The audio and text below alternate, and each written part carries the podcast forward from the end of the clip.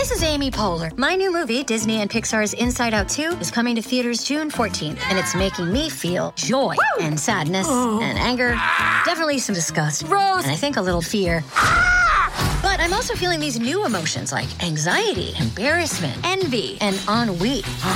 It's what you call the boredom. Okay, that one was weird. It's going to be the feel-everything movie of the summer. Disney and Pixar's Inside Out two. Rated P G. Parental guidance suggested. Only in theaters June fourteenth. Get tickets now. This episode of the Book Riot podcast is brought to you by The Wicked Deceptions, a new series by Golden Heart award-winning author Joanna Shoup. In each of these three new Regency romance novels, three spirited heroines are given a mission. In The Courtesan Duchess, seduce her scoundrel husband, produce an heir, and solve her financial crisis. In The Harlot Countess, protect her identity as a political cartoonist and enact revenge on the man who broke her heart. And in The Lady Hellion, help a handsome lord overcome his agoraphobia in exchange for lessons in love. Joanna Shoup's Wicked Deceptions novels are available wherever books are sold and at kensington books dot com. This is the Book Riot Podcast, the weekly news and talk show about what's new, cool, and worth talking about in the world of books and reading. This is episode one hundred. Woo woo! And we're recording woo! on Thursday, April second. I'm Jeff O'Neill. I'm here with Rebecca Shinsky and Amanda Nelson. We're the editors of book riot dot com. Here we are, one hundred. We can be syndicated. Hard. We can be on T B S now. What? Yeah, we can. Yeah, that, that's the old thing about T V show. Yeah, one hundred, yeah. one hundred episodes, you can be syndicated. Uh, like Friends oh. or Everyone Fine. Loves oh. Raymond's, uh, According to Jim. Um, all that stuff. all Our T V show would just be like us sitting down, drinking a lot. Yeah, yeah, right, right. Reading books. Uh, and so we started, the first episode was, it's been almost two years, right? It was, it was May like, of uh, yeah. twenty thirteen, somewhere around there. April or late April, early May, something yeah. like that. And we've had a couple of episodes that were split for recommendation shows, and you know, there are fifty-two weeks a year, so we're just shy of two years. So thank you all so much for listening. It's been fun um, doing the show this whole time. So we've taken reader questions. We got a whole bunch of them, uh, so we're going to go through them as best we can, and you know, if we get goofy, so be it. This is our this is our show for one hundred. But we did have a special episode one hundred T-shirt. It's um on T. If you go to teespring dot com slash b r podcast, you can find our one hundredth episode commemorative T-shirt that says "Books are in my wheelhouse." And be sure, if you go there, if you're interested, there's a drop-down menu that you can pick between a V-neck, a crew neck, and a men's and women's tea. Is that what they call men's and women's? Or is yeah, it some the, other there's euphemism? Like the, well, I think the men's ones are technically just listed as t-shirt because yeah. patriarchy. Because dudes are default. Yeah, right. Um, but those are kind of like unisex, and the women's ones are a little bit more fitted. Um, right. I've ordered some of these in the past, and they do tend to run a little small yes. if you order the women's shirts. So order up a size if you're doing the women's fit. Um, and thank you to all of you who told us on Twitter that you really would wear a shirt from the Book Riot podcast. Yes. Um, and they are all only available f- through April fifteenth. Uh, they're sixteen bucks. After you pay for shipping, it'll still be less than twenty. So you can check that out there. Um, I guess, let's see, we got a bunch of... The format of the show, you know, really hasn't changed that much at the beginning. Has we? Uh, we used to do. I'm trying to think of what's really changed. I well, used to do like, uh, fact of the week or happy birthdays. We did, yeah, we did author birthdays because yeah. when we started, we were worried that we weren't gonna have enough news sometime to fill out an hour long show. So we were like, well, we'll do this new book segment and we'll do this author birthdays segment, and then over time, we had consistently more news than we knew what to do with. So. Right. So we killed that, but other than that, it's pretty much stayed the same, right? Mm-hmm. Um, we had some guests before we, before, I guess, Amanda, you weren't full time yet when we started the show. No, um, no. So in the early days, if Rebecca or I were off, we had a guest come on. So we had Chuck Wendig once, and we had, we had Ann Kingman once. We have somebody and, else? Uh, Andrew Lasowski. Oh, Andrew Lasowski was on once. I think we had, so those were, our th- I think there were only three guest hosts. Maybe. I feel like there's been more, but I'm probably making that up. Yeah. Um, but then, then we, uh, hijacked Amanda to make her talk to us about nerdy book stuff every once again. She hates it. Yeah, I forgive you. Yeah, that's right. And then we don't have to talk to other people, which is really the best. That's really what we do this for, is not having to talk to other people that much. Um, but before we get into, so we got a bunch of questions. We'll see how many we get to. Before we get to the show, we're going to do our first sponsor, Scribd. Scribd is back. Uh, Scribd is a subscription, subscription book service that gives you unlimited access to a library of more than half a million ebooks and audiobooks. Go over to scribd dot com slash book riot to get started with the free month. Scribd is spelled S C R I B D dot com slash book riot free month. After that, it's eight ninety-nine a month, heck of a deal. So one thing we've been talking about with Scribd is it's kind of an all-in-one subscription service for book nerds. You get your comic books, you get your uh, audiobooks, and you get, of course, uh, a bunch of ebooks there. Um, more than thirty thousand audiobooks. And one thing that's interesting there is they've got even some front list audiobooks to check out. There's a bunch of backlists, but they have a selection of things that are like really pretty new um, that are available. So you don't have to wait necessarily for everything to come on there. Um, you find your way through the giant catalog with collections curated by their team of editors. And as you read, you can get more recommendations based on whether or not you love the books you've already read. So as you put more information into the system about what books you've liked, they can give you better and better recommendations. So go, go to scribd.com slash bookriot right now. Free month. That's thirty months of unlimited listening and reading. So as many as you want, you can try. You can abandon a book. It doesn't count against you. You don't have to like marshal your picks or anything like that.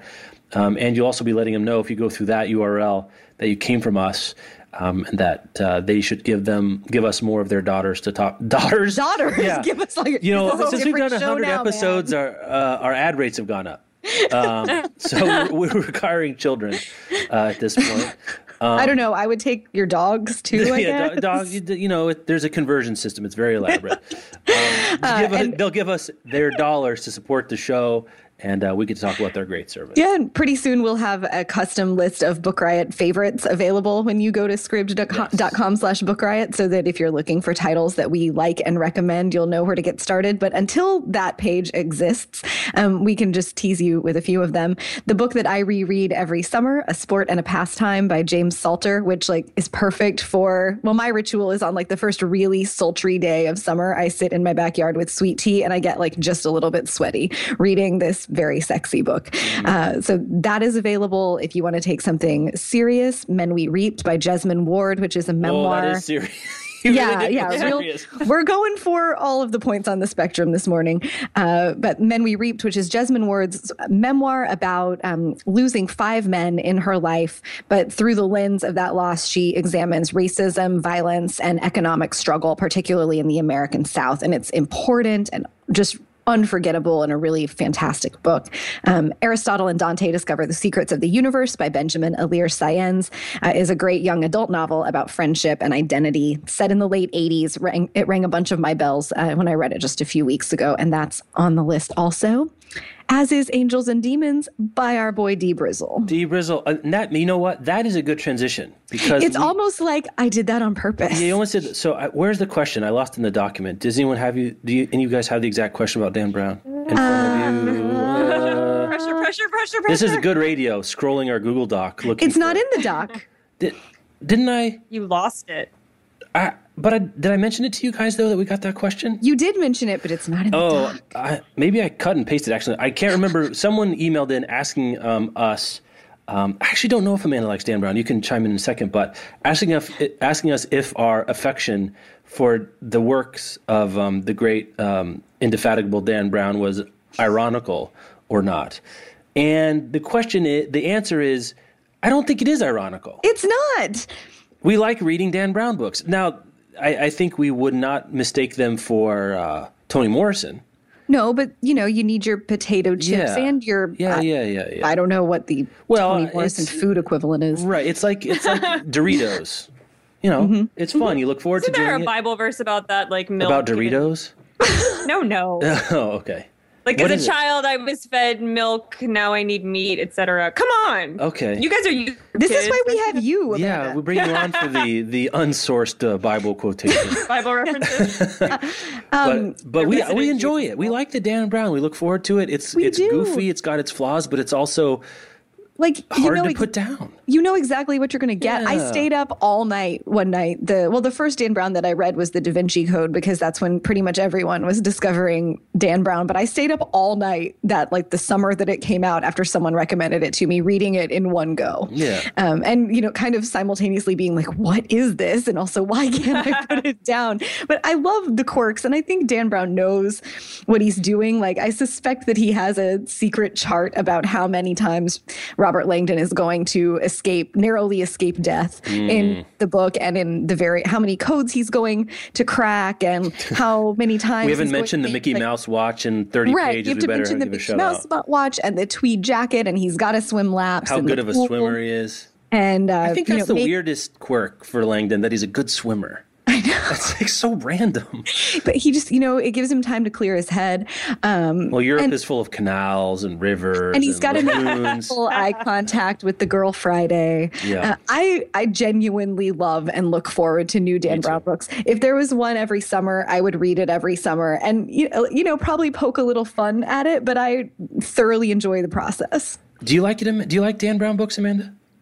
I love Dan Brown on audio because ah. it is like being told a ridiculous story by your favorite uncle. Yeah. That makes no sense. It is the best. And it's a really great way. I like to travel when I'm traveling, listening to Dan Brown on audio, because I hate flying and my flight will be over and I'm off somewhere in like France trying to find some secret mystery or whatever.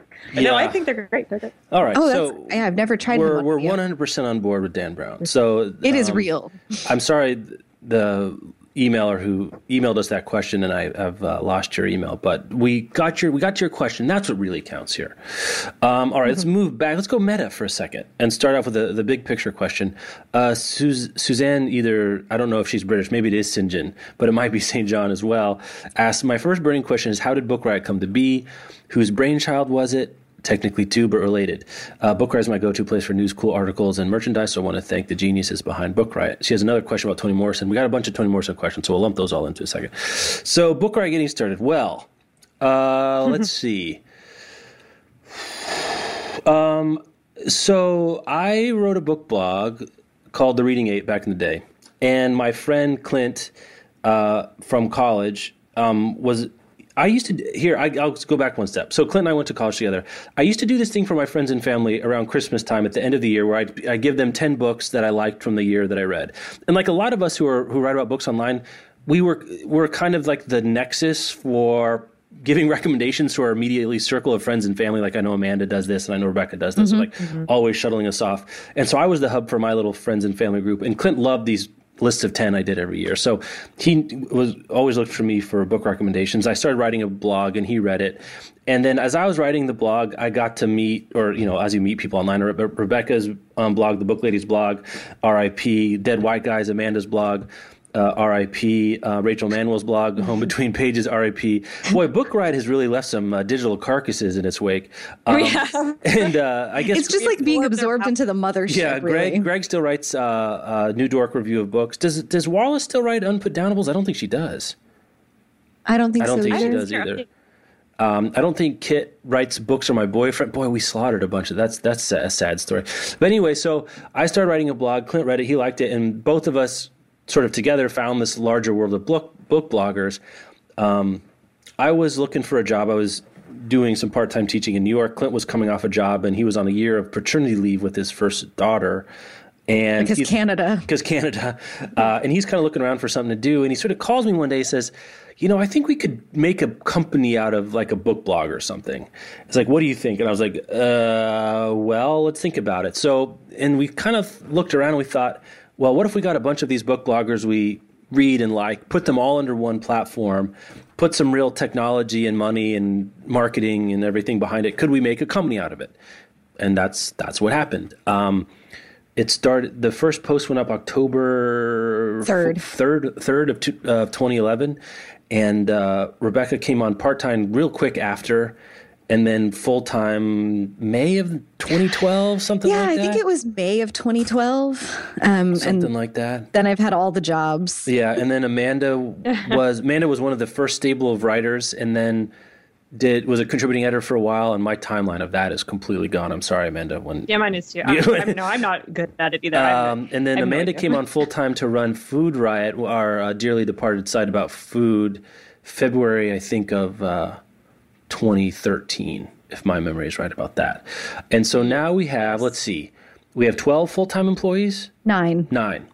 Um, oh, we're going to have a couple more coming up. Yeah, anyway. I just spent a week doing meetings explaining this. So. Yeah, nine nine with a couple more coming.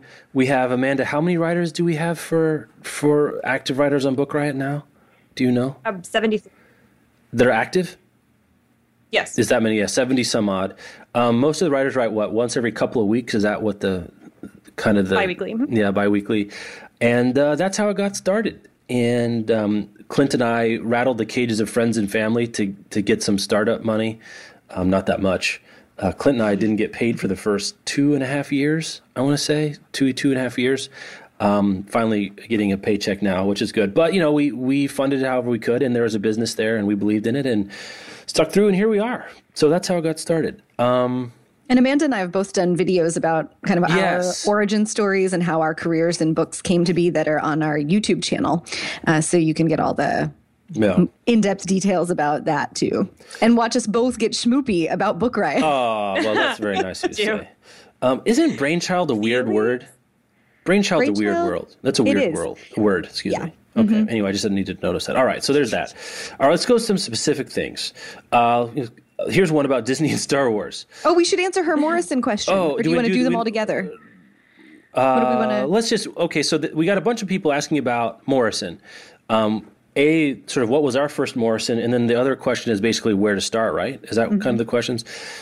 Uh, my first Morrison was Beloved in A P English as a junior in high school. Man, that's, that's where rough. It was. I had this dual. We called it. It was called Block, but you had A P American Lit and A P American History side by side, taught by a team, taught by a history teacher and a literature teacher, um, and all the nerds in my big high school in Lawrence, Kansas, were in there. Um, and we did around the time we were doing Civil War and slavery. We, Beloved was the choice, so we followed American history. Chronolo- uh, chronologically, but then we slotted in literature to go with the historical time period, but it could be from any era. Um, and it blew me away, and I still think in a lot of ways I haven't recovered from reading Morrison mm. that first time. Um, so that was my first Morrison. Mine was The Bluest Eye. Um, that Suzanne said in her question that she's reading them chronologically in class and that it's interesting to watch the development. And that's exactly the experience that I had. Um, my senior year of college, I took a, a capstone seminar that was just Toni Morrison with a professor named Brooks Busan, uh, who had nice. spent her Isn't that a great name?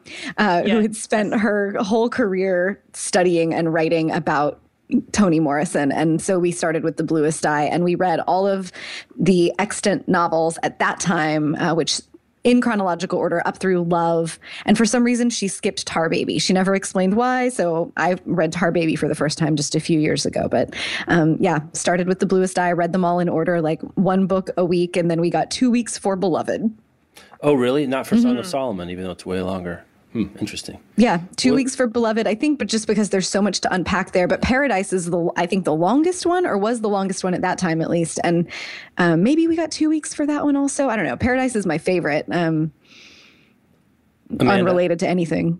Yeah, Amanda? Oh, my first was also Beloved in high school for class. I don't remember what year. I remember I was either fifteen or sixteen, and it was so mortifying and hard to read for me that it put me off of Toni Morrison until my very late twenties. Oh, is that right? So, yes. Well, in your very late twenties wasn't that long ago. No, I'm only thirty. Yeah, yeah. I was going to say. So so, it, it's like not, two it's not like years fifty, ago, probably. Not like twenty-five years ago when I started uh, catching up with Morrison.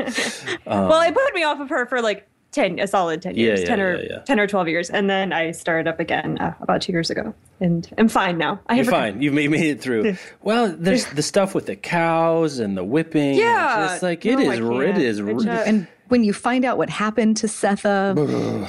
Yeah. Swinging the babies. Well, and the children. Yeah, that right, whole yeah, right, yeah. Right. It is. It is hard as a high schooler, I think, to say, you know what, I want more of this. I mean, you know, yeah, like no. No. It's powerful. You're like, wow, that was something. But it's like, what's the – give me uh, another uh, heap and helping of that. Uh, it's pretty tricky too. Yeah, we got other, also – oh, go ahead, Rebecca. Oh, I was going to just read the next yeah, question. Yeah, yeah. Uh, from Katie, she wanted to know if she were to tackle Toni Morrison's complete works in this year, having only read Beloved before, would we recommend reading them in the order they are published or in a different order, and why? Jeff, you wrote the Start Here chapter about yeah, this. Yeah, I mean – if you're going to read the whole Morrison, I guess it doesn't matter. The Start Here chapter is really like to get a taste and decide if this is an author you wanted to like do a deep dive on. So I think the order I recommended was Bluest Eye, Paradise, Beloved, I think is what I said. Mm-hmm. Um, Beloved is the most difficult, both stylistically and thematically. Um, mm-hmm. The blue, Bluest Eye is, I think, as it's it's the first one, but you you get a good taste of her writing style, her um, political and artistic concerns, and the, the the light touch of magical realism, but also the very dreamlike, difficult to follow, that sort of Faulknerian thing she has going on, where you don't always know what's happening uh, necessarily, yeah. but it's mm-hmm. not as it's not as hardcore as, say, what happens in Beloved, where you're really moving back and forward in time and space and perspective without many guideposts to follow you there. I, I think Bluest Eye is a good place to, to start. Um, if you are going to read them all, I think you could do worse in chronological order. I, I don't know. You know, that's kind of what I would say. Yeah, um, I think myself. so, too. Um, I reread all of them right before Home came out a few years ago, and I did it in chronological order again, um, just because that seemed like the thing to do, yeah. and that's what I had done the first time. But she is a writer whose works sort of speak back to each other.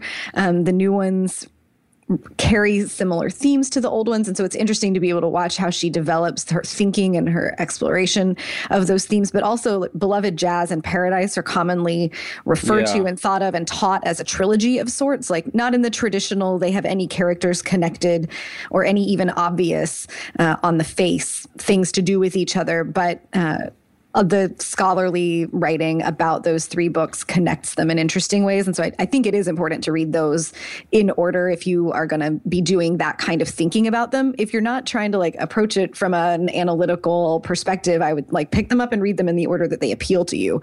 Um, Sula is short. It's the second one. And Jazz I think it's is her short. First, like, and yeah, Jazz is Bluest short. Eye is short. Um, Tar Baby is pretty short and like one of the more accessible ones, I think. Um, it's also the only one not set in the U S mostly. It's set right, in the Caribbean, right. which is interesting, and there's a lot of Caribbean mythology. It it does stand apart for a lot of reasons. For me, the the three the three pillars are Paradise, Beloved, and um, Song of Solomon. Those are mm-hmm. the the big ones, you know, where those are going to be talked about as long as we're alive, for sure. And then The Bluest Eye as a first and more sort of compact version of that. But, you know, there's there's definitely periods. Like any, everything after Paradise is sort of of a piece, I would say. Yeah. Um, it's uh, Love, A Mercy, Home, and now God Help the Child. They're all shorter. They're more like, they feel like a little, little to me, more like leitmotifs. You know, if you put them all together, maybe you'd get a Song of Solomon or something like that.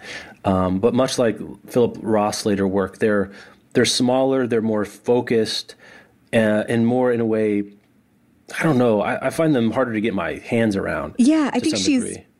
she's doing something different than yeah. she was doing twenty-five years ago. Yeah. Um, but it's it's worth watching that. I would definitely not start with the newest ones. I was just talking no, to somebody yesterday no. who said Home was her first Toni Morrison. Yeah. And like that's that's a good book. Like by any other author, it's a great book. But in the Toni Morrison oeuvre, it's like one of the okay ones.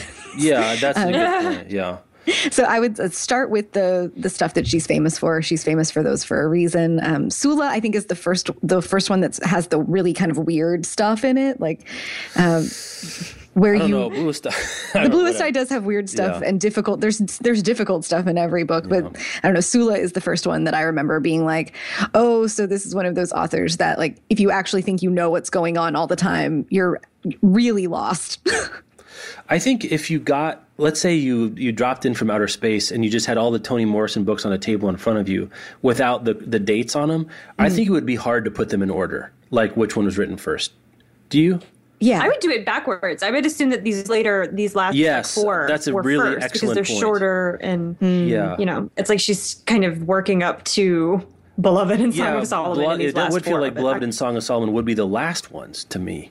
Yeah. Um, Something like that, which is interesting. I mean, the start here, the reading pathways is really if people like are nervous about it. That's kind of the idea. Like, mm-hmm. I don't know what to do. I'm worried about, you know, anxiety. But if you're going to dive in and you're going to read them, um, basically anything before Paradise is a good starting place. And if you like all those, then do the last few. Mm-hmm. You know, come back and be and hit us up on Twitter and we'll talk about them. Yes, definitely. God yeah. help this, God help the child comes out a couple weeks, right? April twenty-first. I, I cannot wait. I want to talk to everybody about that book. I have so many thoughts. Yeah, I, we there's been a lot of like um, restrained talk in the Book Riot back channels about the book. Uh, I'm I'm waiting till day. I'm waiting till release day. I'm going to go down and pick up a hard copy. And yeah, I haven't been able to make right. myself read it early. I'm I think I'm waiting. Guys. To. I don't, I just can't. Like I have, I had the paper galley. I was in the Random House offices this week and they gave me a finished hard copy and I wanted to kiss it, but I also can't read it yet. I just can't.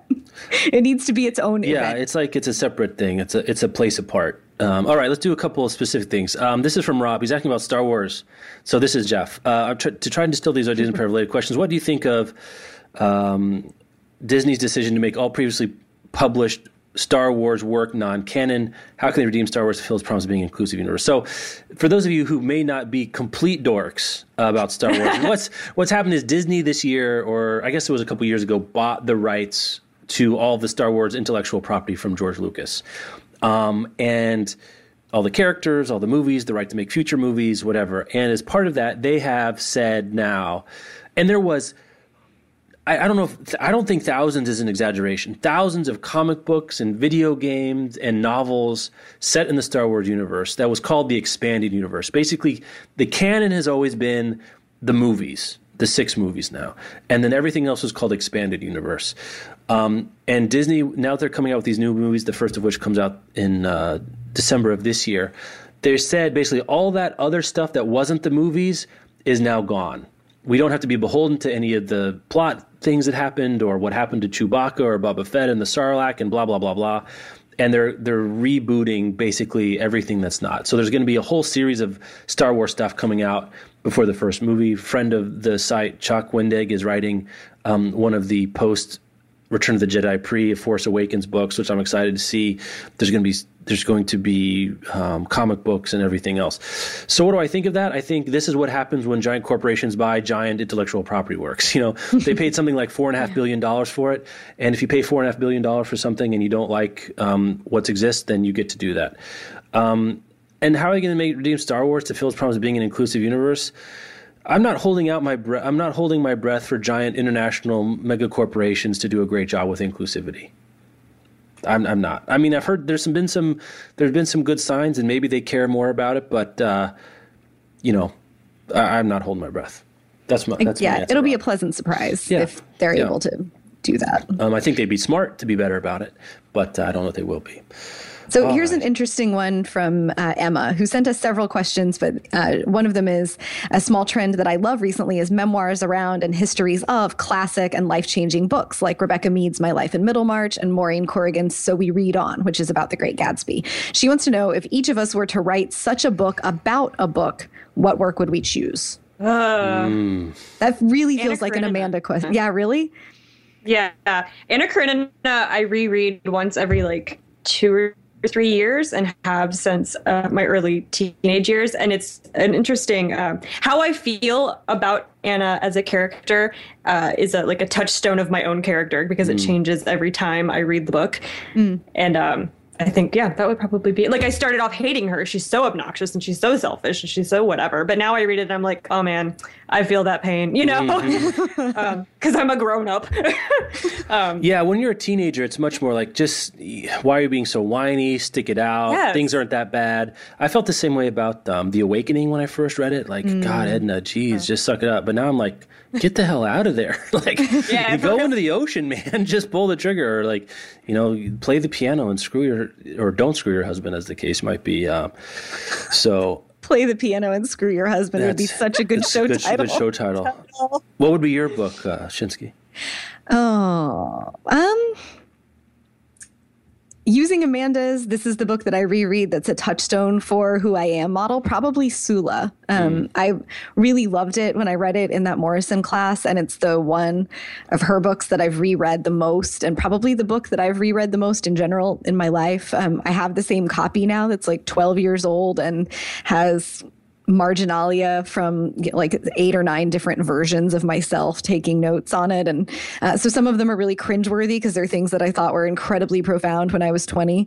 Um, and it's interesting to go back and visit myself that way mm. through a story that, uh, that I've related to in different ways so many times. But I don't know if I had to guess, like presuming that I'm not writing this book about a book for another ten or twenty years, um, I think the book that I'm really going to be thinking about for a long time and that I've been talking about a lot for the last few years is When Women Were Birds by Terry Tempest Williams. I was waiting. I was like, really? I was going to call you out. I was going to say The Sparrow.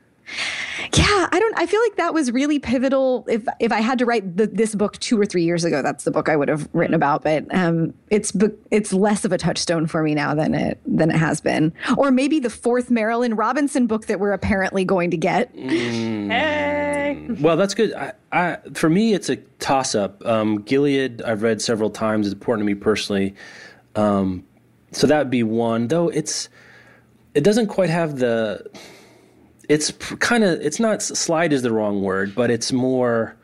It's quiet? It's quieter. It doesn't have as much, I guess, structure or, or as big of a skeleton. I think I would choose The Iliad um, myself.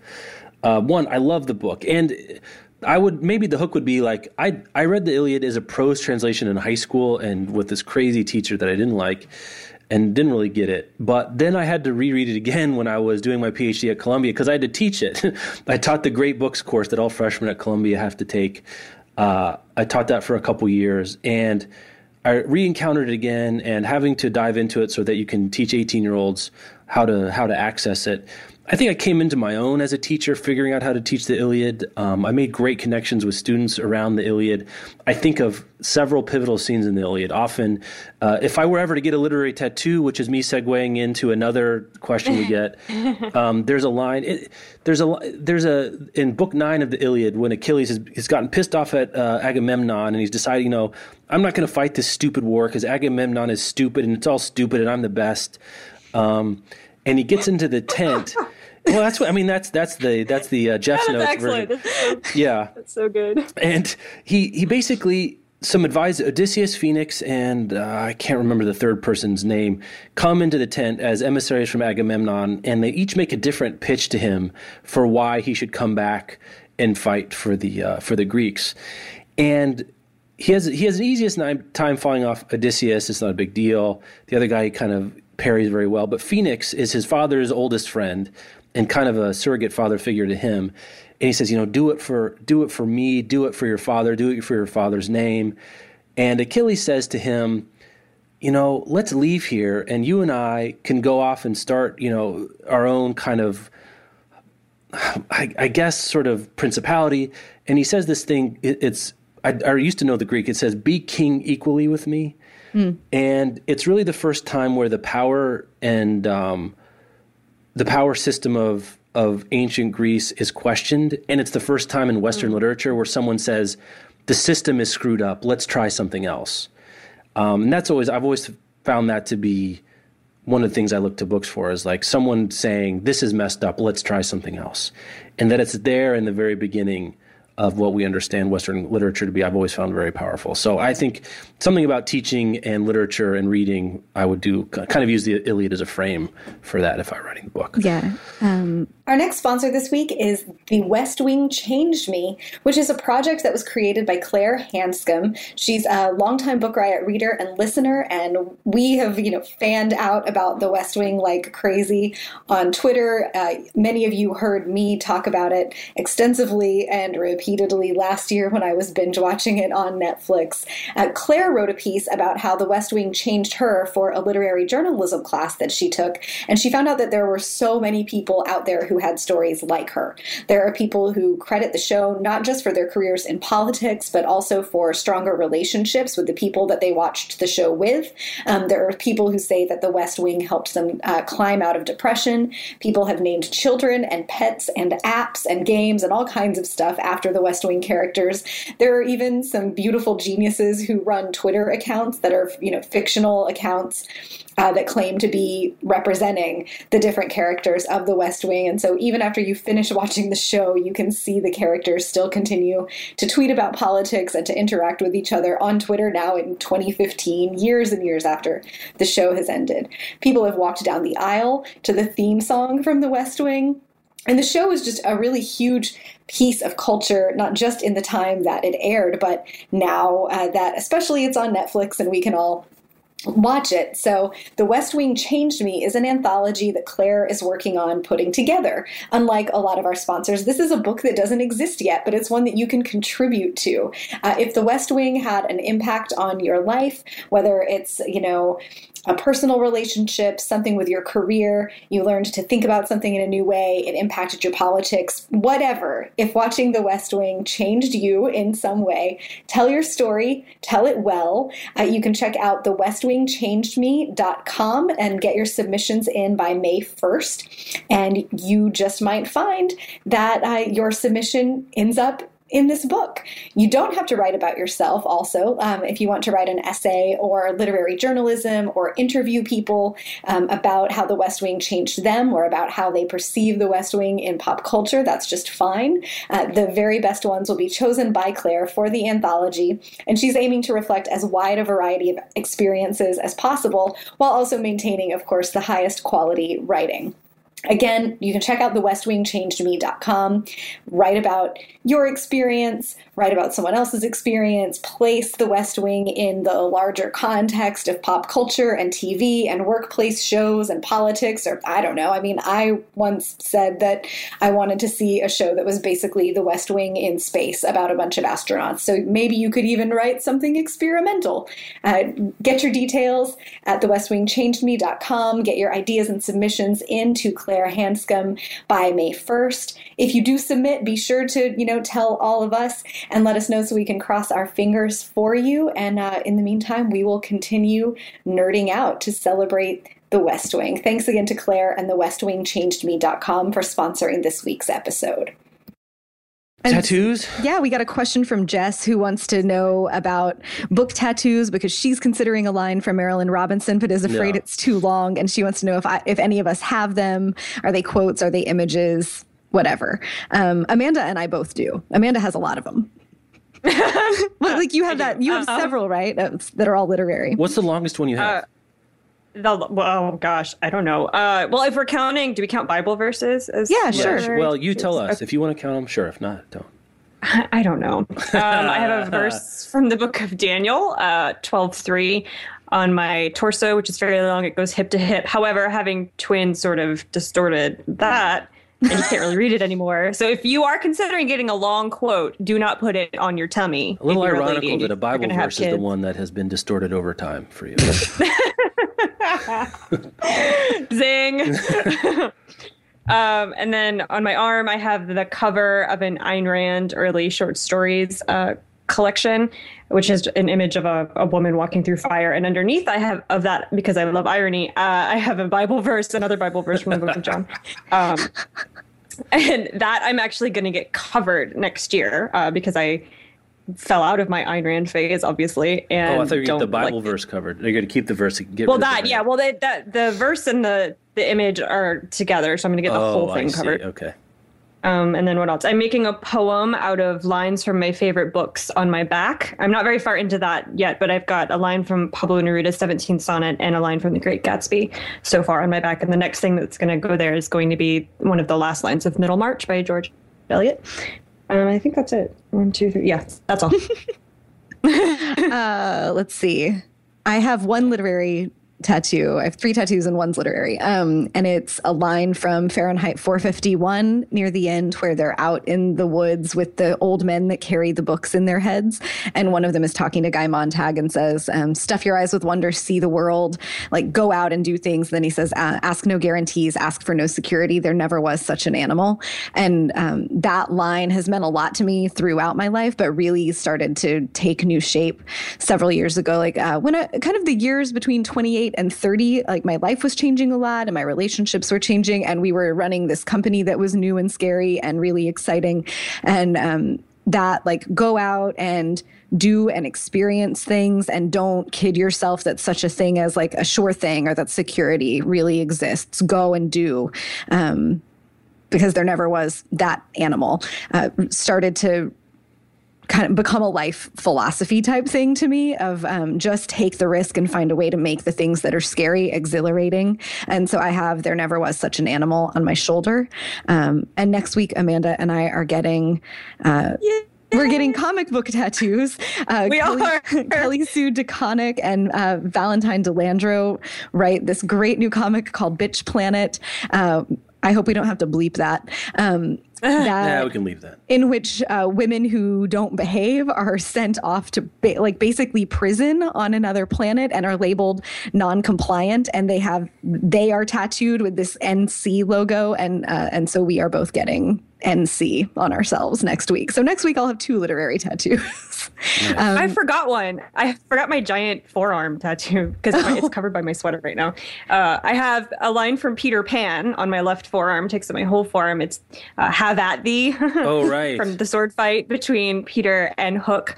Um, and I got that. It's uh, I was reminded because of the work thing. I got it because of work, because when I started uh, working full time here at Book Riot, I, I encountered kind of really awful trolling, like sexist mm. trolling for the first time in my life. And it's continued, and it's just a part of the job, and it's fine. I'm not like complaining, but um, it's kind of my version of uh, come at me, bro, because despite the fact that it continues and, and is getting progressively worse, uh, the larger the site gets, I feel like I'm just I just don't care. I'm just not daunted by the yeah. crazy things that men call me now. So sorry, um, I yeah. forgot. That's a good segue to, uh, I'm always curious about how people handle criticism. So my question is, do you get criticism about the podcast? If so, how do you deal with it? Has there been criticism that you've been, that you've taken to heart and used to change something about the podcast? Uh, we do get criticism. All the time. Uh, all the time. Uh, recently, it's been around um, the amount of airtime we give to feminism and diversity questions. And I take absolutely zero of that to heart. Uh, I think... You know, we get iTunes reviews or comments or uh, email um, where people say they talk too much about diversity or feminism and just talk about books. And to that I say, I'm sorry to lose you, lose you as a listener. Mm-hmm. Uh, I don't take that to heart. Um, the, yeah. the criticism I do take to heart. Sorry, I'll, I'll, I'll go to criticism I do take to heart in a second. Talk more about that, you guys. Oh, yeah, I, I think. Since we, I, I've said on the show before, like since we do our work in public, criticism of our work is in public too. And it seems normal now, having worked on the internet for so long. But like when I talk to friends, you know, who like go to an office every day, and if something is wrong with their work or someone doesn't like it, it's like a conversation between two people, not a conversation that like the whole internet can see. Mm-hmm. Um, it's a really... Mm-hmm. interesting dynamic uh, to have it be out that way. But part of the job then is being able to develop a sense of which criticism is worth paying attention to and which criticism isn't, because there just is so much of it from so many corners um, on a site mm-hmm. that's the size that our site is now, and with voices that are as um, unapologetically loud as we are about things. So I feel the exact same way. Like when someone is like, well, you're talking about diversity too much. Okay, well, if you think that there's such a thing as caring too much about diversity, then this is just not the right place for you, and mm-hmm. you can go somewhere else. Um, and people and have, fine. a, yeah, that's fine. People have a really hard time, I think, g- grasping that that we don't want everyone here yeah. um, and that we're not going to change our show to make them as an individual happy, or change Book Riot to make them as an individual happy, that we're doing a specific thing. Um, I don't take that stuff seriously. If someone, you know, thinks we're talking about how, why does everything have to be about, you know, feminism sometimes? Well, you know, half of us are women. And, and also world, we don't talk about it all. I mean, that's, no. the, that's the other thing is it's, it's just yeah. bogus criticism. It's like, right. Okay, like we do, so every now and again we spend twenty minutes on it. Yeah, uh, we do shows about all kinds of news yeah. all the time, and if if you perceive that it's always about diversity, then that's like maybe something to interrogate for yourself if it really feels like it's that pervasive. Um, yeah, I don't pay attention to that either. It's at this point I feel like I have pretty good sense of, oh, well, this person, if you're a longtime listener of the show or you talk to us on Twitter yeah. a bunch, or there's yeah. some relationship where we we know who you are. You're not just a random Drive person we've never heard jerk. Of before, who like the first time you decide to say anything to us is that you don't like diversity.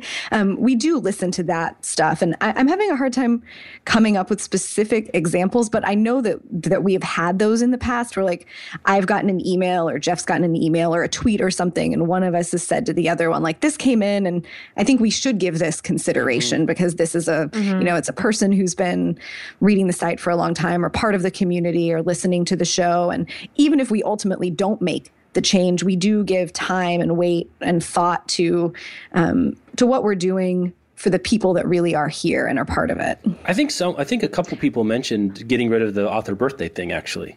Mm. Like originally someone said, you know, I, I like the show, but that part drags or it's too long or whatever. Um, that's one. One thing that's hard is Amanda and Rebecca get much more criticism than I do, and because everything is the worst. But I think as you as the site gets bigger, we get more and more feedback in general.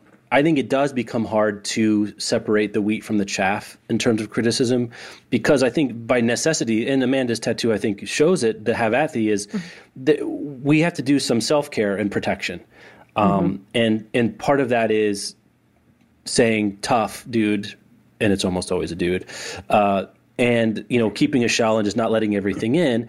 But when you don't let everything in, you it's hard to know, because we know we're not perfect and we've got stuff to work on. And, you know, I'm sort of constantly um, unhappy with every, you know, I'm always trying to make things better um, in that way. So I do try, like we had, we had an episode on the site where I think all, I would speak for all three of us, where we got a little feistier in some comments about a particular piece than maybe mm-hmm. we'd love to be on an ongoing basis. Um, and so we sort of regrouped and came back to then. I mean, I rely on Rebecca and Amanda a lot. If I see a piece of criticism, to say, is this legit, or what do you think? Um, and I think collectively, that helps us. Yeah, we have those conversations with each other a lot about, yeah. like, yes. is this is this a thing even worth responding to? And if I respond to it, how should I respond how to it? How much vitriol should I put um, behind this? Yeah. And I think this like, morning, this morning I said to Jeff, yeah. I, I was like so tempted to respond to somebody who was calling me names, and I was like, just talk me off this ledge, because it's a it's a loop. You usually did, know. Never... You usually know. Yeah. That you shouldn't do it, but that doesn't mean you don't want to. Yeah, or just having that, like, I guess a lot of it, this is an interesting question from a listener, because a lot of this happens where our readers and our listeners can't see it. It happens with just the, yeah. like a combination of two of us or all three of us talking to each other. Um, or like ap- after the episode that you were just mentioning, like we had a phone call where we talked for forty-five minutes about how we handled that thing and what we felt good about and what we didn't feel so good about and what we could do differently Uh, between the balance of the editors on the site. Like, if we're taking really heavy hits, how do we, you know, take good care of ourselves and make sure that, like, that we're being good to ourselves, but also that that enables us to do a better job of, like, doing the kinds of work and the kinds of responses in our comment section that we want to do. But um, we're, yeah, like everybody else, our best selves don't always show up. Um, we're going to mm-hmm. make mistakes too, and we're going to make them in public. I think that the thing that's helped me, and I think you guys have, if you don't consciously do it, I think I see you do it, is it's not helpful when you get someone saying something nasty about you to say, um, the temptation is to tell people just to ignore it, right? Mm-hmm. Mm-hmm. I don't think that works no. for me. I think no, I don't either. the, the thing that works is to feel it for a little bit and then move on. Like, that hurts, that sucks, that guy's a jerk, this is the worst, I'm going to go eat some donuts, um, but then, you know, live to fight another day. Uh, yeah, I think regard. It might look like we're ignoring it. Like, I don't respond to everyone who calls me yeah. a name, because that is not worth my time. Um, but I do, that doesn't mean I don't feel anything about it. Right. Um, and it's exactly that. Like, I, sort of the routine is, all right, well, that's going to sting for a little bit. Or like, um, there have been some really mean iTunes reviews about mm-hmm. me. And it's impossible to read a thing like that about yourself, even if you know... Like, even if I know rationally. I don't know what kind of Buddhist transcendental monk, no shoe wearing like master yeah, you have to be. I, I can know rationally, like, anybody who doesn't like these things is not a person that's right for the site. And I can also take apart the, like, the dynamic that's in those comments of, like, well, you don't want a woman to be funny because that's trying too hard, and you don't want a woman to, like, acknowledge sexuality because then that's using sex. Like, I can analyze those things, but it doesn't make the sting not exist. Um, and we do say those things to each other. I'm like, well, you know, I'm just going to sit here and, like, feel this for, for a minute mm-hmm. uh, and, you know, be angry about it or feel hurt by it. Um, it's really weird reading stuff about yourself on the internet. Like, yeah, it just really is think, weird. Uh, I think a, a good rule of thumb is uh, when you're trying to figure out what criticism is valid and which is not, when you're, especially when you're talking about diversity or, or feminism or anything like that, is to uh, parse if the person who's giving it to you is a marginalized voice, and if not, then what they're pro- what they're saying is probably B S. Mm. Like, if If the person who is coming to you about your criticism or about your thing about feminism is a woman, then I would, I'm much more likely to listen to a voice that's marginalized when I'm talking about those issues. But when if it's just like another white man coming to tell me that I talk too much about women, I'm gonna I'm gonna ignore you, mm. and that's, that's just sorry. Yeah. I mean, also, the, the, go ahead, still, Rebecca. I was just saying, there's also I think like a lot of element of trust and going to each other um, for this stuff. Yeah. Like if I if I get some sort of criticism and it stings a lot, and I then have to ask myself, does this sting just because it hurts, or does it sting because maybe I think there's an element of truth there? Like I'm gonna go to Amanda and be like, is this real? Like, is this a real thing I should think about? Or is this just really messed up, like, you know, sort of lady training stuff in my brain that makes me worried anytime someone doesn't like me? Um, do I need to pay any attention to it? And I have to trust that if it is real, Amanda will tell me, actually, yeah, that's a thing that you should think about or work on. And then if it's not real and she says it's not real, I should also believe that. I get, I mean, I get the hottest under the collar. I mean, I don't actually get that much directed at me. Sometimes there's a mean iTunes review or an email or something like that. I get hottest on the collar when it's, well, you guys especially I get protective of, but I think even more so our, our sort of writer core. Mm-hmm. Um, you know, yes. They put an idea out there, they expose themselves, they put a, an idea that's not the easiest thing for a bunch of people to hear. Um, that's where I will... And, and some of it I, I'm proud to do, and I will also be my least best self in those moments as well. Yeah. As well. Yeah. You know, someone is calling one of our writers a name, and they don't live it like we do, um, and they're they're doing it because they like to do it. They do get paid some, but not enough to put up with the stuff they have to put up with. Um, and I just want them to feel supported, and I want that person who said something to know that that's not okay. We see and hear you. We know what you're doing, um, and call B S on it. Uh, So anyway, that that's that's the that's the other thing too is th- that's where I get the most irrational myself, I think. Um, all right, let's get off that. Where, where, where do we want to go next? You guys have a couple you want to? Oh, we should do a sponsor. Yeah, we've got Audible back. Tell me about Audible. This week, uh, Audible is an audio book everything app. They uh, yeah. We've had Audible on here a million times. Audible has over one hundred fifty thousand titles to choose from, fiction, nonfiction, bestsellers, every category imaginable. And unlike streaming or a rental service, with Audible, you own your books. So you pay like a monthly fee, you get a certain however many credits you pay for, you download those audiobooks, they are yours forever. You can access them on the free Audible app on your iPhone, your Android, your Windows phone, five hundred other different Audible compatible devices. Um, and the My Library feature lets you access your books anytime from any device. Uh, they also have an immersion reading feature that combines with the Kindle Fire H D, so you can listen and read at the same time, and it highlights the text as you go along. Um, all three of us love audiobooks and listen to them a lot. Jeff is only reading audiobooks one hundred percent in twenty fifteen this year. Uh, you can go to audible podcast dot com slash book riot to get a free thirty day trial and a free audiobook. And that will also let them know that we sent you. It supports the show, and hopefully they will continue to sponsor. Um, are you guys listening to anything good right now? Um, I, I'm listening to a couple things, but I was yes. going to mention my dad and my dad's in town, and we mm. were just talking about audiobooks um, a little bit. And we were both sort of uh, fanboying over um, The Killer Angels. Um, by Jeff Shara, which is about the, it's a, it's historical fiction about the Battle of Gettysburg. It's magisterial. It's an unbelievable audio listen. Um, if you're out on a road trip, it's starting, you know, it's April. Road trips are, summer road trips are what, four or five weeks away, right? Starting. I'm taking one on Saturday. There you go. So that it's, it's unbelievable uh, on audio. Um, I think, Amanda, you've listened to that on audio. I feel like I talked to someone else about that. Maybe you've just read the book. Killer I Angels, I read. No, read the yeah, book. Anyway. Um, oh, I think um, Daniel Jose Older was the one. Yes. Like, you were talking about it, and then he tweeted and then that he, he was tweeted listening about to it. We talked. We had a nice exchange about uh, geeking out over um, The Killer Angels. Right now I'm reading um, a pair of books by this business writer because I'm doing my busman's M B A because I'm trying to run a business now and I know nothing about it. Uh, and these are these are businessy self-help books that I'm almost embarrassed to say I'm listening to, but they help me. And whatever, go screw yourselves if you don't like it. Not that I'm uh, self-conscious about it. Well, uh, that segues into what I'm listening yeah.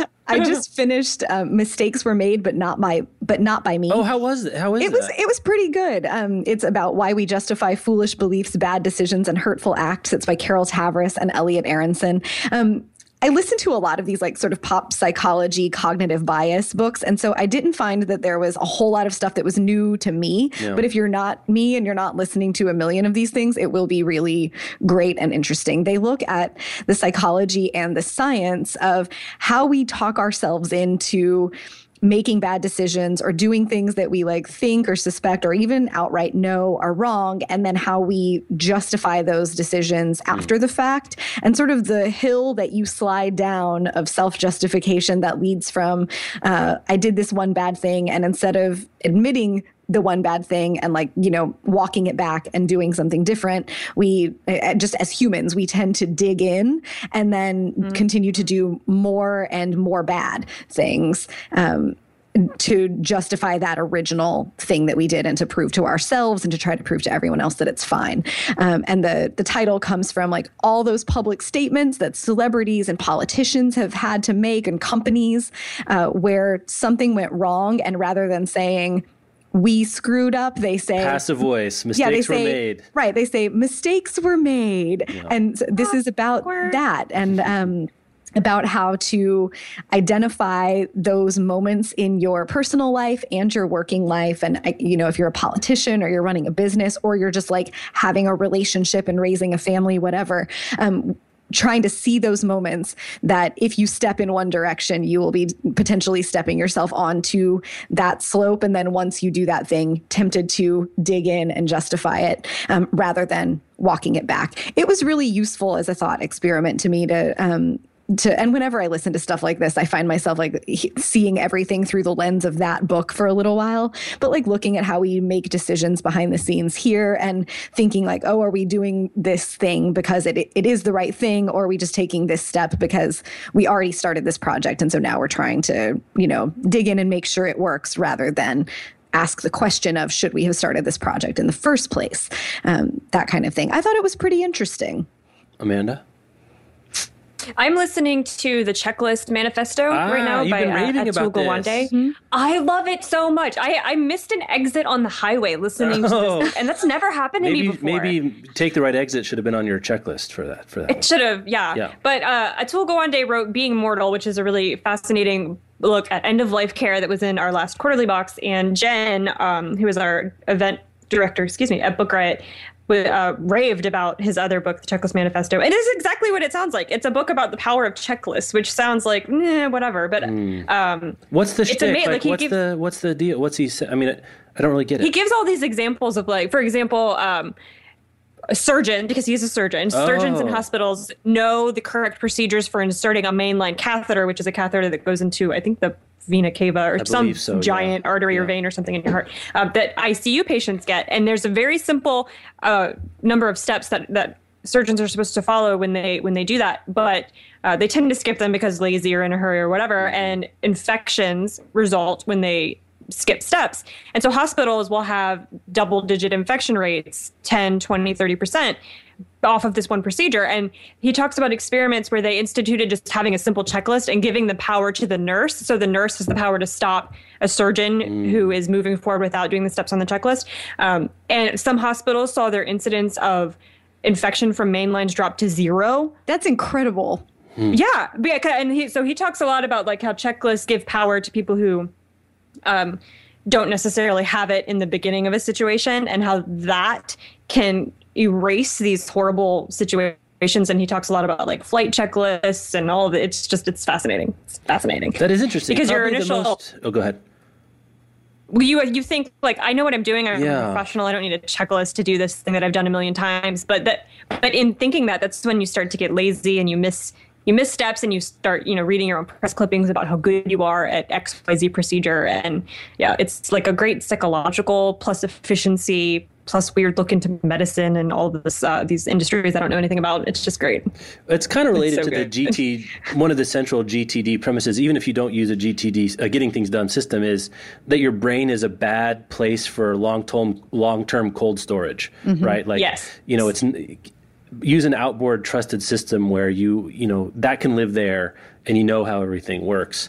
Um, kind of a similar, because it is funny that the most famous professional checklist is the pre-flight checklist, right? Like that's something we all know mm-hmm. exists. Yep. It's weird that we don't think of them for other professions now that I think about it, right? Like, yeah. of course you want uh, your surgeon to uh, to go through the right checklist, or your anesthesiologist, or, you know, the, your mechanic or something mm-hmm. like that. Or like, it seems like it. Um, like when I've gotten tattoos, it has seemed like at least they have the checklist in their head of yeah. like, yeah. now you do this, and they're, you know, and, and they're, the tattoo artist is even saying, like, first I'm going to do this, and then I'm going to do that, and it's going to feel this way, and then I'll do this other thing. And you can see that in people's work, um, which I think is really fascinating. So I guess probably anything you do repeatedly that has any amount of complexity might be a good candidate. Like yeah. I do yeah. critical linking every day, and I do have a checklist of things I should check, but I don't use it every day. And Amanda, and Amanda does you. check me because because he knows I mess it up. But like things like, is the link to the right thing? You know, is it is it uh, in the right category? Does it have a footer? Uh, you know, everything highlighted. Did it get put on Facebook? Is it the right? You know, like that kind of thing. Where I feel like I, you know, I've done, God, five hundred critical linkings, if not more. And I still mess it up from time to time because I don't use the checklist. Now I'm going to have to do a checklist because of this too. Well, his, part, his point is that as as our as, as work becomes more knowledge-based and more complicated and more complex, we yeah. are less and less likely to remember all the steps. Because, of course. But I have an OmniFocus yeah. task to go behind you and check. So oh, see, G T D plus. I'm going to have to do that book. I'm going to have to listen to that book. There's a question farther, um, farther down in our agenda about, oh, now I can't find it, uh, from someone, oh, from Kim, who wanted to know, as best we can recall, the first book that had an impact on us. Um, I, and she says it could be an emotional impact, moved you to tears or angered you or impacted your identity as a reader.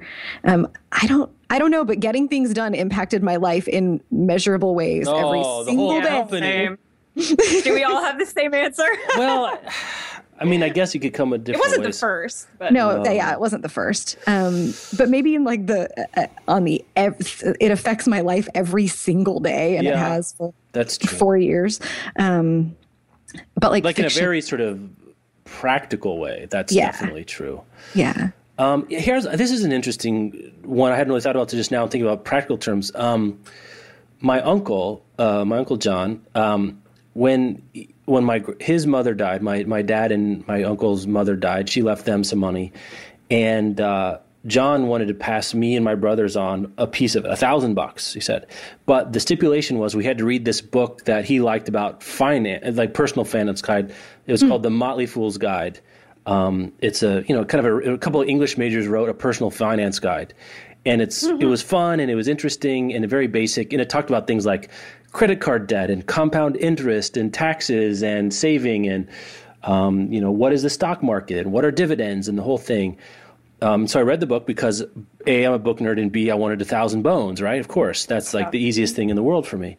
But it has made a huge difference in my life since I read it when I was eighteen, um, and has affected my financial life and, you know, we don't have any debt, and you know the, we have some savings, and have been on the whole. You know, we always pay off our credit cards and things that seem really simple, but personal financial education is so impoverished mm-hmm. in America. Like it's, I always feel like it's something you should have to take in high school, like um, mm-hmm. to know about, especially credit card debt as a young person is bad, and uh, school loans, and just doing those kinds of math. That one really had a huge impact on me, and still has an effect on me every day too. And my kids, you know, my family. Like yeah. it's a hugely influential book. So yeah, that's I always. That's feel not like a the, feels uh, book, but it's...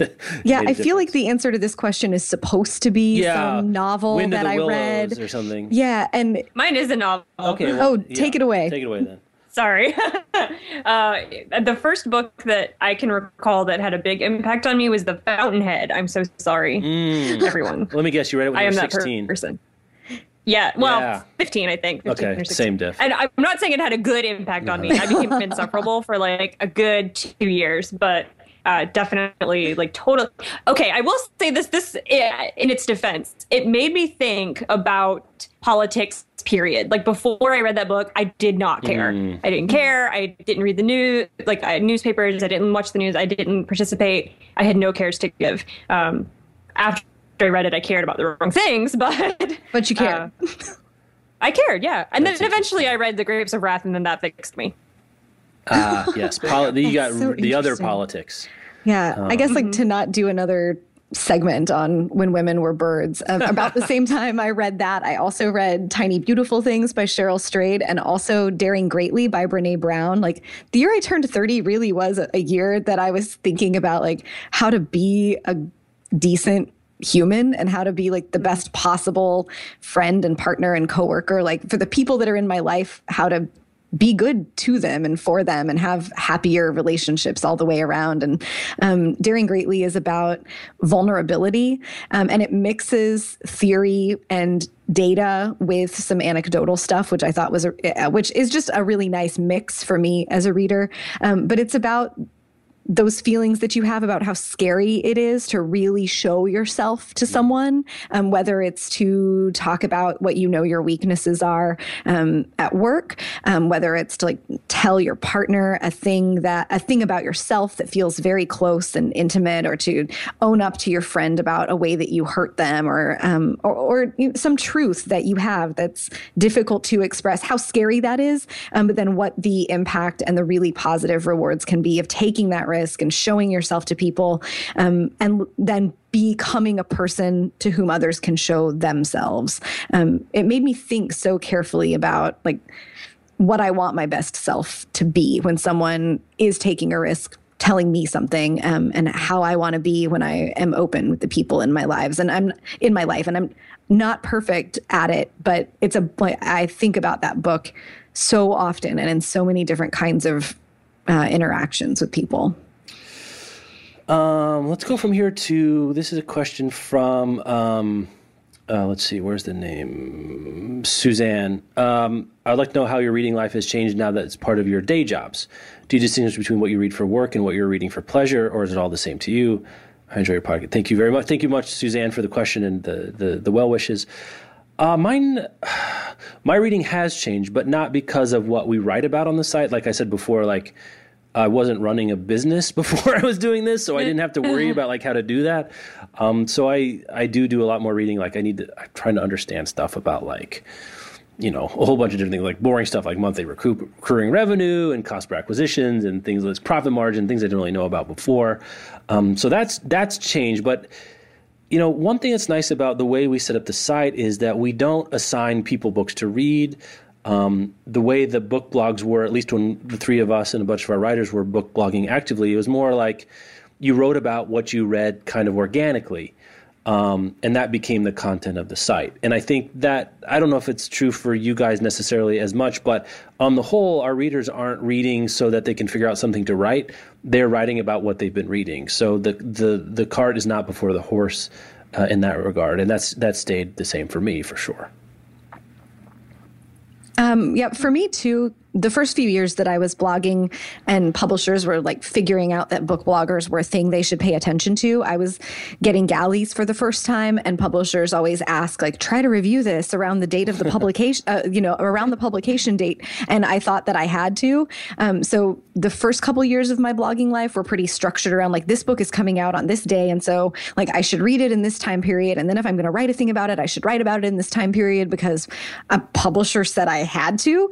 And, um, at some point it dawned on me, or someone wise who had been doing it longer than I had said something like, well, you know, like you can just take things for coverage consideration and you don't actually work for the publisher. And I was like, oh, right. And that became like, that became my mantra. And it's the thing I say to new book bloggers more than anything else. It's like, you don't work for the publishers and you don't know the publisher anything. And uh, at that point I freed myself up to read whatever I wanted on whatever time frame I wanted to, and to only read a thing if I was really interested in it and to write about those things. And so that's been my reading and my writing life um, for probably like, I've been blogging for almost eight years. And so for probably the last four or five, mm. um, since we started paying attention to numbers about diversity and representation of women in publishing and representations of people in color, um, in, you know, in books and in book sales, that's changed my reading life. Um, I'm paying more attention to who I read, and I'm actively seeking out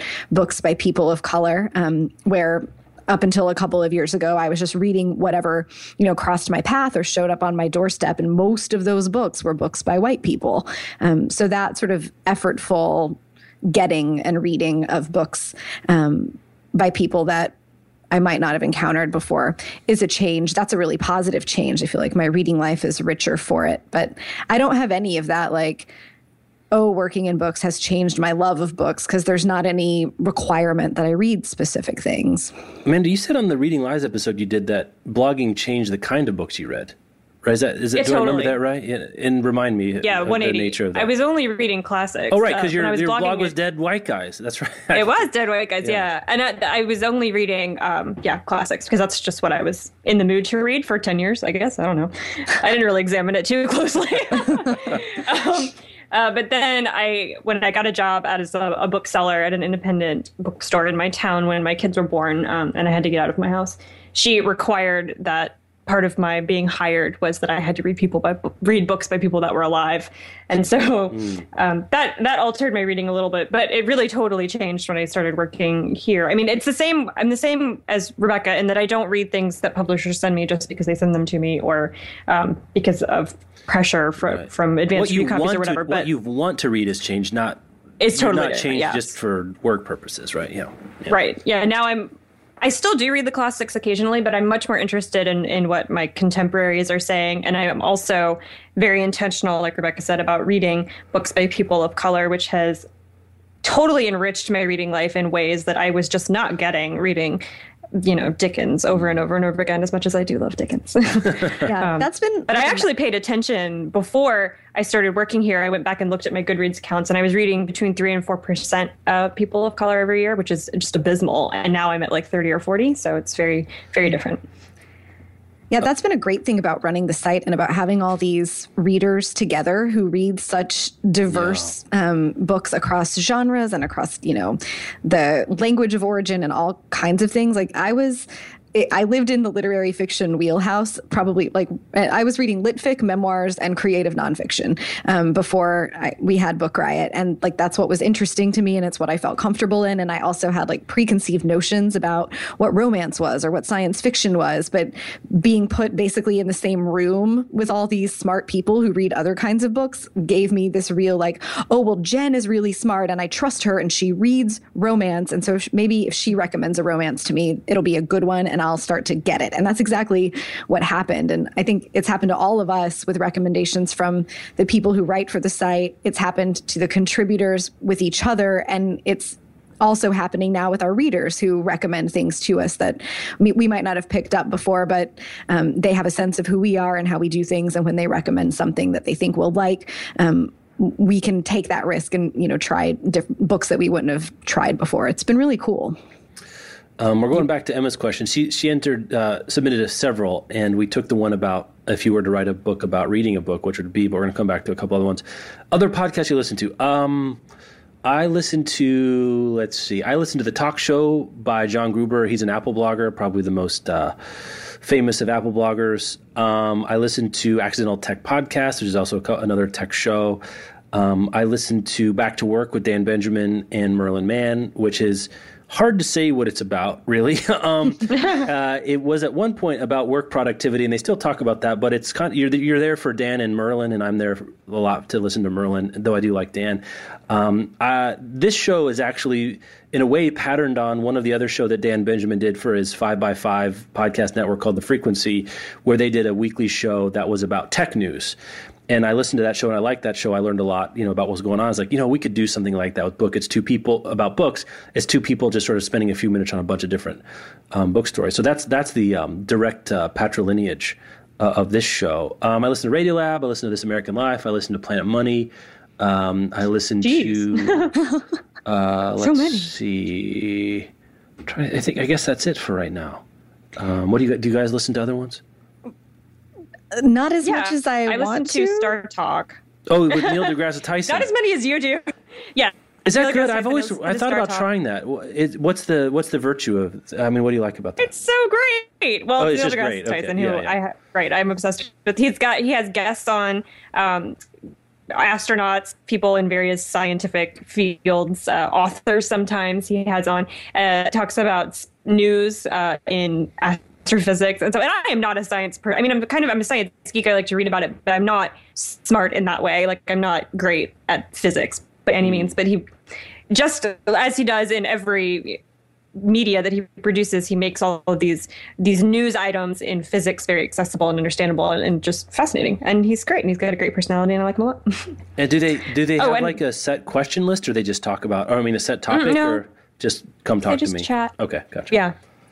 Um, I also listen to a podcast called Fountains of Carrots, which is a, a pair of mommy bloggers. I don't like that term, but for lack of a better term, yeah. um, who talk every week about they're Catholics and they and I'm not Catholic, so I don't know why I'm obsessed with the show. But they talk about, like, they're my age, raising young children, faith, pop culture, and Catholicism. And in the same way that I'm, like, obsessed with the Duggars because I just don't get it and want to know what's, like, making them work, I listen to this podcast of two moms who are very Catholic because I just think it's interesting. That's all. That's cool. I listen, uh, oh yeah, Shinsky, like, periodically. Um, I went on a big binge, and now I periodically listen to You Are Not So Smart, which mm. is hosted by David McCraney, and each episode is about a different cognitive bias and sort of how that works and what some examples are, and he interviews a person who's an expert on that thing. So, like, there's a really great one about conspiracy theories and what is it about our brains that makes us want to believe conspiracy theories when, you know, it's like the least logical thing to believe in a situation. Um, and he's, he did a great interview with uh, Clive Thompson about uh, the internet and, like, people talking about, well, this, these other things have stood the test of time, and how we, we think that when a thing has been around for a long time, it must be that it's been around for a long time because it's good, but actually those two things aren't necessarily related. So each episode unpacks something like that. Um, and lately I'm dallying with, um, the new Dear Sugar podcast mm. that Cheryl Strayed mm. hosts with, I think his name is Steve, who is the original Dear Sugar at the Rumpus. And it's then like Cheryl Steve Strayed, Almond or something. Yeah. And then Cheryl yeah. Strayed took it over. And so people write in with their life advice questions, and Steve and Cheryl answer them together. And I love, love, love Cheryl Strayed. And I just want it to be her. Mm. Um, mm. So yeah. But I don't leave my house all that much, and I can't listen to podcasts while I'm working. So I just yeah, uh, same, same. don't listen to as many as I wish I did, because it just sounds like there are a ton of great ones. Um, I'm going to selfishly combine two of the next ones, and then you guys can take it where you want to. Um, she Emma also asked, how often do you reread books, and do you ever read plays, or do you consider theater and books to be separate tastes? Uh, I don't read a lot of plays, but um, I love Tom Stoppard, and I don't reread them much. But I do reread Tom Stoppard plays. Um, wow. Uh, the Invention of Love by Tom Stoppard is one of my favorite plays, um, especially by a contemporary writer, and Arcadia, the real thing. The language is great. It's about literature. It's about words. It's about language and art and love and unicorns and the whole thing. And he's um, witty and wonderful. Um, he also, you, probably most people know him. He wrote the screenplay for Shakespeare in Love. It's probably his most famous thing, but he's actually well known as a playwright. I used to do more rereading than I do now. Um, I don't do that much. I read I read Gilead every time one of the new Marilynne Robinson books comes out, so I guess I have another reread ahead of me in the next couple of years if another one comes out. Um, I read Shakespeare from time to time. I read The Iliad over again every now and again. Um, but that's really it for me in rereading. What do you guys do? You guys what about do re- you and the classics, Amanda? I do, uh, yeah. Well, as far as plays go, I don't, I don't really read plays. Um, not because I consider them to be separate from books, just because I, I prefer to watch them because I'm lazy. Like, same reason I like to watch Netflix. I don't know. No, um, I, I, I do like seeing how actors take a text and interpret it in their own ways. So I do prefer to see a play performed as opposed to reading it. Uh, as far as rereading books, I reread Gatsby every summer because I cannot afford a yacht. And that is how I and it's super short. experience. It's so short. Yeah. yeah. And that's how I experience uh, that situation. Um, I reread Anna Karenina, like I said, uh, every couple of years. That's really it. I'm not, I'm not a big rereader. Mm. Um, Yeah, no. I want to read, I want to reread all of Dickens, but that's one of those, like, when I'm retired and mm. I'm well, not Jeff is owning his like barbecue place. Yeah, when I yeah, retire, I'll be busy I, rereading I'm, A Tale of Two Cities. I'm going to memorize a Song of Myself when I'm retired. I've just Michelle and I already talked about that. We're both going to memorize Song of Myself when I'm retired. Um, that's adorable. That's so cute. Yeah, I, I, it's something I don't reread, but I use as a reference. I pick up off the shelf a lot because I find it. I, I like to. I don't know. I'm always scared about, for me, um, not thinking clearly about things and trying to make a decision. So I have uh, Daniel Kahneman's Thinking Fast and Slow on my shelf. Mm. And sometimes I'll pick that up and just sort of flip through it and look at some of the biases and um, some of the uh, some of the mistakes people make.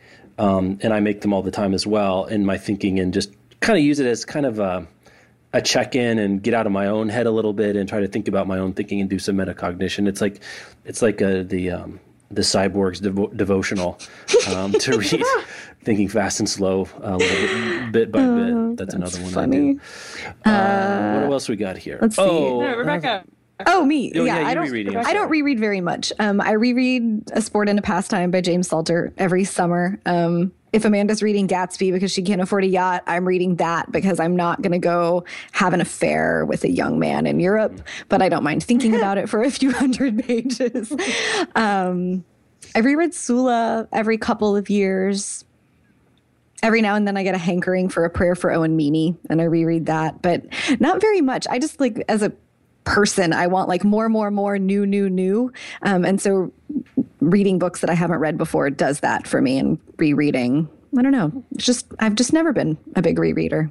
Um, let's move on. Nicole's got a bunch of questions. Let's take a couple of these. Um, what are some of the hashtags on Twitter you look for bookish news, reading recommendations? I think I speak for all of us when I say none. Yeah. Is that right? Yeah.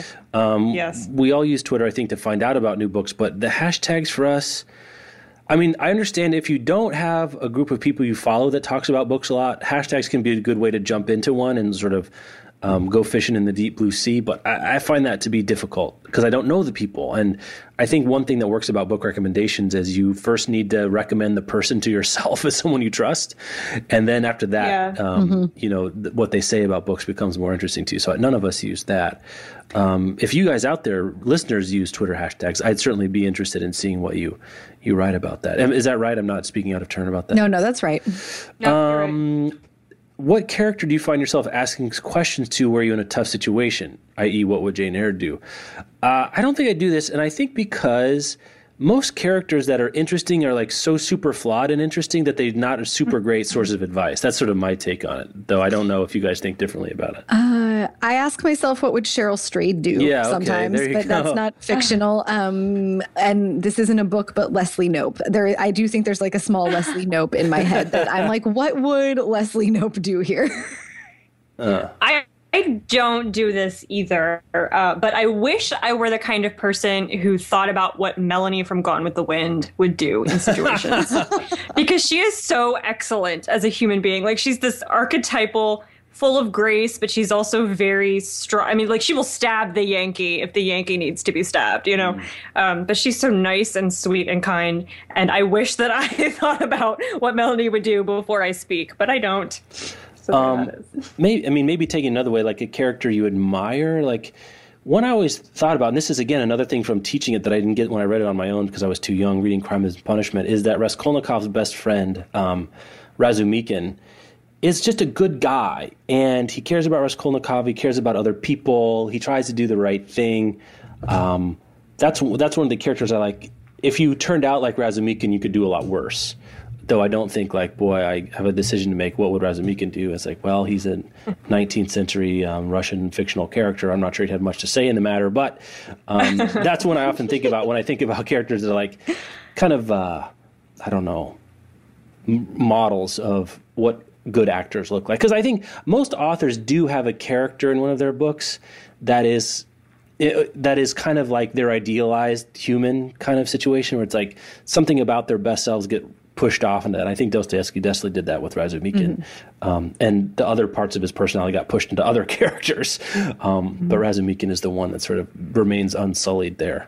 Yeah. I think about Reverend Ames from Gilead. Yeah, I do that for too. That. Like, if at the end of my life I can look back on my days with that same, you know, sort of quiet honesty that yeah. that book has about the beauty of the world, but also the really difficult things about the world and the ways that he did right by people and the ways that he did wrong by people. And, and say those, if I can say those things to myself, or I can say those things to, uh, to someone that I love in that kind of way, then yeah, then I'll feel like I turned out all right.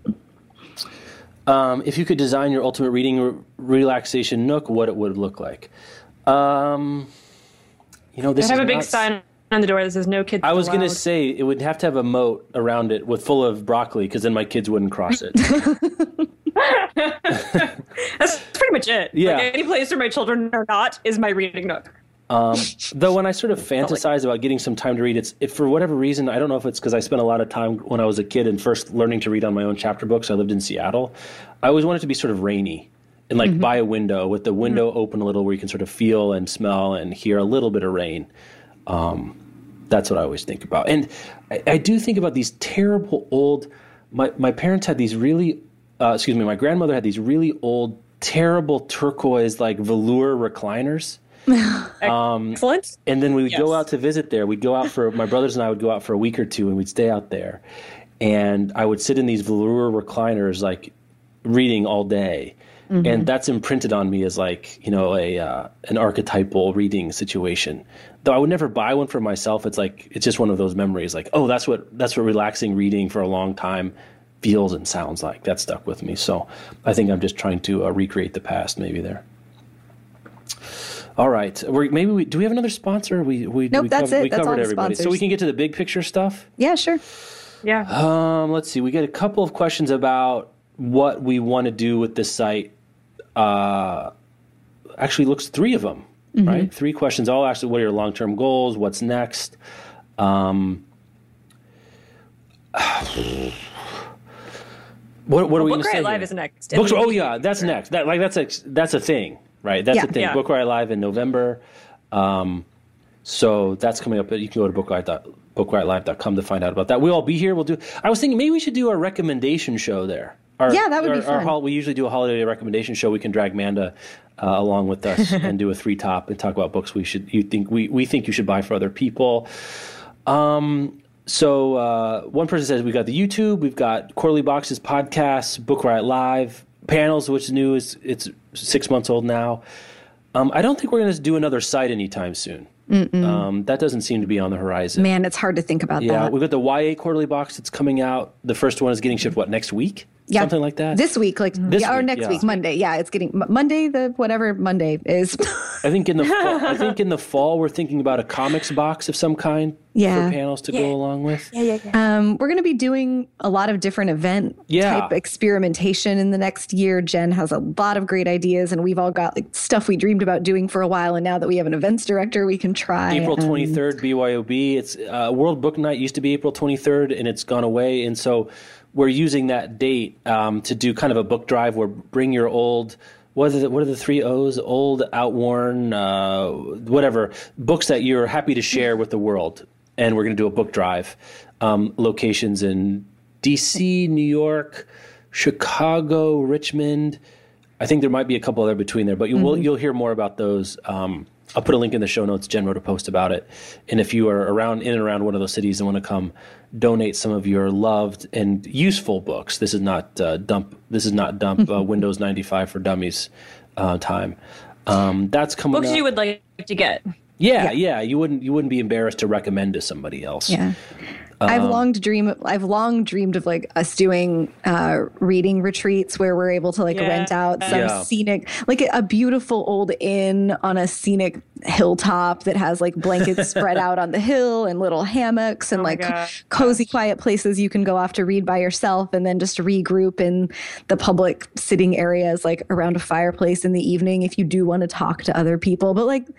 Some I I don't know how or when or if. Can my we'll grandmother's like, velour chair be there? Yes, it yeah. totally can. Okay. Um, I'm gonna I'm gonna be thinking about that for a while. I like the idea of like doing a literary tourism, like in the big long term, yeah. like a literary tourism travel type thing, like a bunch of readers all going mm-hmm. together to like London and seeing a bunch of the literary sites in London or. Um, You know, Portugal has great old bookstores. We could go there. See Cervantes' bones, Amanda. Good, finally. Or his maybe bones. We could go to Rome and go on a Dan Brown tour. Oh, oh my gosh, I would do that. Oh, what if we got Dan Brown to lead the the Rome oh, the, the Rome God. literary tour? I've never wanted something so badly.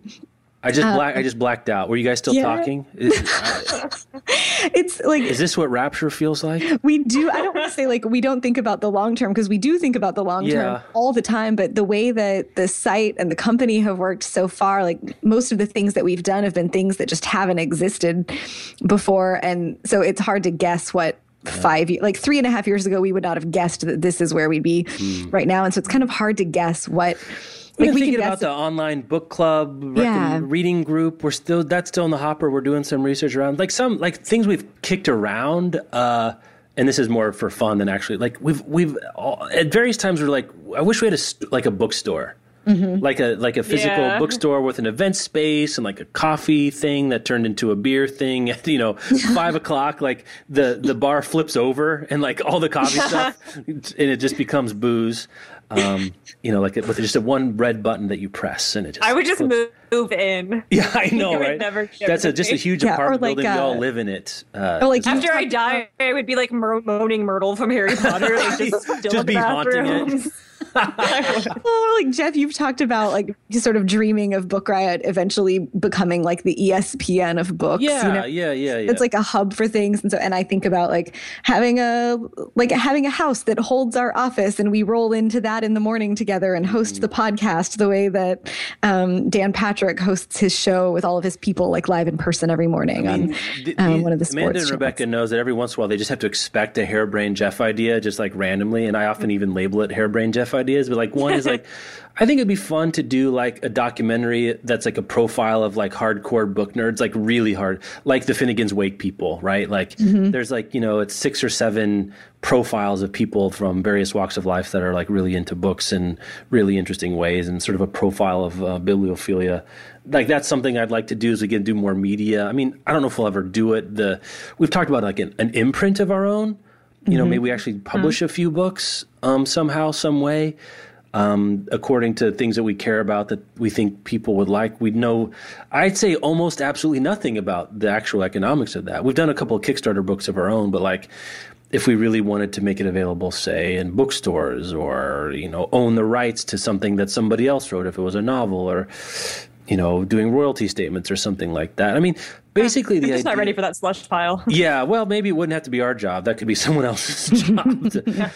um, you know, the, the core idea for the site really is what can we do that, to make readers' lives, people's readers' reading lives more interesting.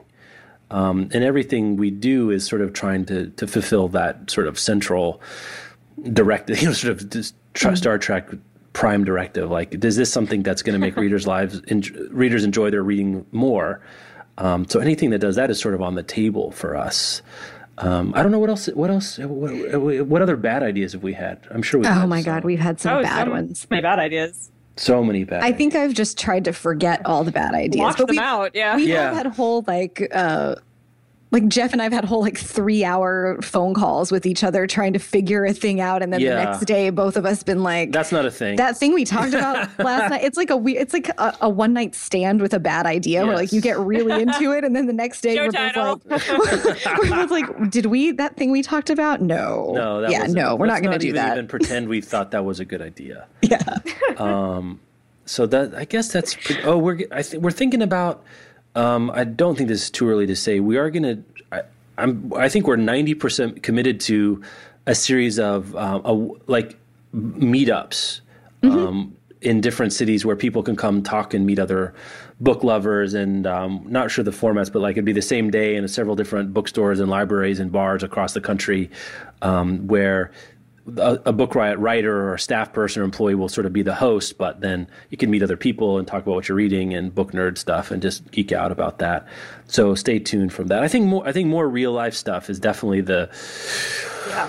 the, the big change. And then if we do some sort of online reading experience and then we, then we'll have the bookstore, the chain of Book Riot stores to replace mm-hmm. Borders. You know, sort of go out. Um, I think that's our show. Is that our show? I think so. Oh, we're done. We're done. What did you guys have questions? Anything else? Oh, I don't think so. I guess we've I talked about more podcasts. We, we are, we're always kicking around new ideas for podcasts. Yeah, yeah. Um, oh, yeah. So there's always that. Yeah, I don't think there's anything. Yeah. I have no burning questions. No burning questions. I've been doing an awards for a while. Oh, yeah. That's oh, something yeah, we yeah. always kick around is like having our own year-end award of some kind. Because we do the, the best books we read in X year. Yeah. But like... And I've wanted to do it more than you guys have. And you guys always talk me down from it saying like, well, what's the point of it? And I'm like, well, that's a really good question. um, and I don't know what the point of it would be, except it's kind of fun, but there's... there's Funsies. No, yeah, funsies. funsies. It's under like possibly harebrained ideas. Well, it's also, I think the thing you guys have said that I that really cuts me the quick is it's sort of derivative, right? Yeah. Like we have a... We have Pulitzers and National Book Awards and the New York Times ten best lists and blah, blah, blah, whatever, what would we be? We'd have to come some other way of doing it. Mm-hmm. Like we kicked around, like the, the best bad idea was have kind of doing it like almost like an Oscar where there's like more like categories, right? You know, like best uh, villain or best yeah. secondary character or best ending. Like it's more specific. Um, but it's still, I think. But out right. of that phone call, I remember this phone call. Out of that call came the best of box that we did. Oh, that's right. Oh, right, right, right. That's right. Yeah. Well, that's one thing we've so, learned about bad ideas is that often if you cram, if you sort of uh, think about a bad idea long enough, it might turn into a good idea if you, if you do it uh, the right way. But you're right. That did turn into the best of, and which was a success, right? Mm-hmm. Yeah, we it sold. Was. We sold out of those. Oh, and we're going to do a summer one. So that's yeah. a thing that you can uh, look for. I think in, in about a month, uh, around early May, we're going to release a box in the Book Riot store of uh, four books that we love that we think are great for summer reading. The books will be a secret, and there will be some s- other goodies from the Book Riot store in there. And so like th- it's separate from our quarterly box. It'll be a one-off thing that you pay a hundred bucks for, and you get more than a hundred bucks worth of books and stuff. Um, and so that'll be coming if you want to, you know, take a little summer reading adventure with us. Yeah. And as always, you can find us at book riot dot com, uh, Twitter handles. I am uh, the Jeff O'Neill, O N E A L. Uh, Amanda is at I'm Amanda Nelson, I M A M A N D A N E L S O N. Uh, Rebecca's at Rebecca Shinsky, the regular way of spelling her. There's no real alternative ways of spelling Rebecca. There's the there's the K A H way. Oh, but it's not that way. The, she's double C Rebecca Shinsky, S C H I N S K Y. As always, you can find show notes, book riot dot com slash podcast. If you want to shoot us an email, Uh, podcast at book riot dot com. You can find uh, Book Riot Live information, book riot, book riot live dot com. That's November seventh and eighth. We do still have a few discounted tickets that are one hundred nineteen dollars. Once those are gone, the normal ticket price will be one hundred sixty-nine dollars. Still a great deal. An event, the the one that's going fast is the Saturday night event at the Strand, which is an extra ticket. It's forty bucks. Wine drinking situation in the Rare Books room uh, of the Strand. Uh, we'll be there, and some authors will be there hanging out. Let's see. You can get your Books Are in My Wheelhouse, oh, yes, hundredth there you go. Episode commemorative T-shirt at Teespring, T E E spring dot com slash B R podcast. Those are, again, only available through April fifteenth, so do it now. Yep, and uh, we, we, again, we'll be back next week with episode one hundred one. Mm-hmm. Back to regular talking. Was that a sad trombone, Amanda? No, I said I, I said uh huh. Uh huh. Oh, I, I thought it was like hmm. It was not. Okay, I was like no. uh, one hundred one. Uh, we're back with uh, more book news about what's cool, new, and we're talking about the world of books reading. Thank you guys so much, Amanda and Rebecca, for uh, doing this all the time. I know we all look forward to it. And, yeah, it's uh, so fun. We'll we'll do more. Here's to another one hundred episodes. Woo! Woo!